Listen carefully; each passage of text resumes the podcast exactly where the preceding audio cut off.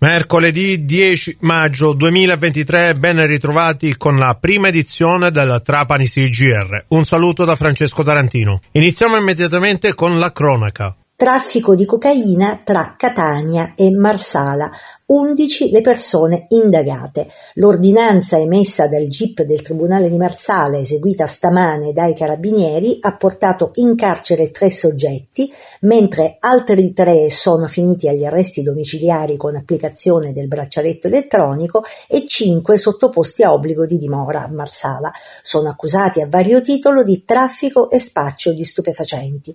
Sottoposte a sequestro preventivo due società di vendita e noleggio veicoli con sede a Marsala, riconducibili a uno degli indagati. L'operazione denominata Fox si ricollega a quella condotta nei giorni scorsi dai carabinieri di Catania che ha portato alla luce un ingente traffico di stupefacenti. Trapani, una passeggiata in bicicletta per scoprire i luoghi dell'Odissea. L'iniziativa benefica lanciata dal Rotaract di Trapani si svolgerà domenica 14 maggio alle ore 10.30 e permetterà ai partecipanti con con un giro in bici di ripercorrere la teoria di Samuel Butler, cioè che il poema epico sarebbe stato scritto da una donna. Il raduno è fissato presso la sede del Rotary di Trapani in via Scontrino numero 17. I fondi raccolti saranno devoluti in beneficenza. Anche il Parco archeologico di Segesta partecipa alla Notte europea dei musei, iniziativa nata con il patrocinio del Consiglio d'Europa, UNESCO e ICOM